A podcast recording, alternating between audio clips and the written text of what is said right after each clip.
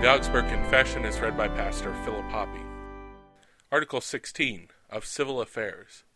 Of civil affairs, they teach that lawful civil ordinances are good works of God, and that it is right for Christians to bear civil office, to sit as judges, to judge matters by the imperial and other existing laws, to award just punishments, to engage in just wars, to serve as soldiers, to make legal contracts, to hold property, to make oath when required by the magistrates, to marry a wife, to be given in marriage. They condemn the Anabaptists who forbid these civil offices to Christians. They condemn also those who do not place evangelical perfection in the fear of God and in faith, but in forsaking civil offices. For the gospel teaches an eternal righteousness of the heart.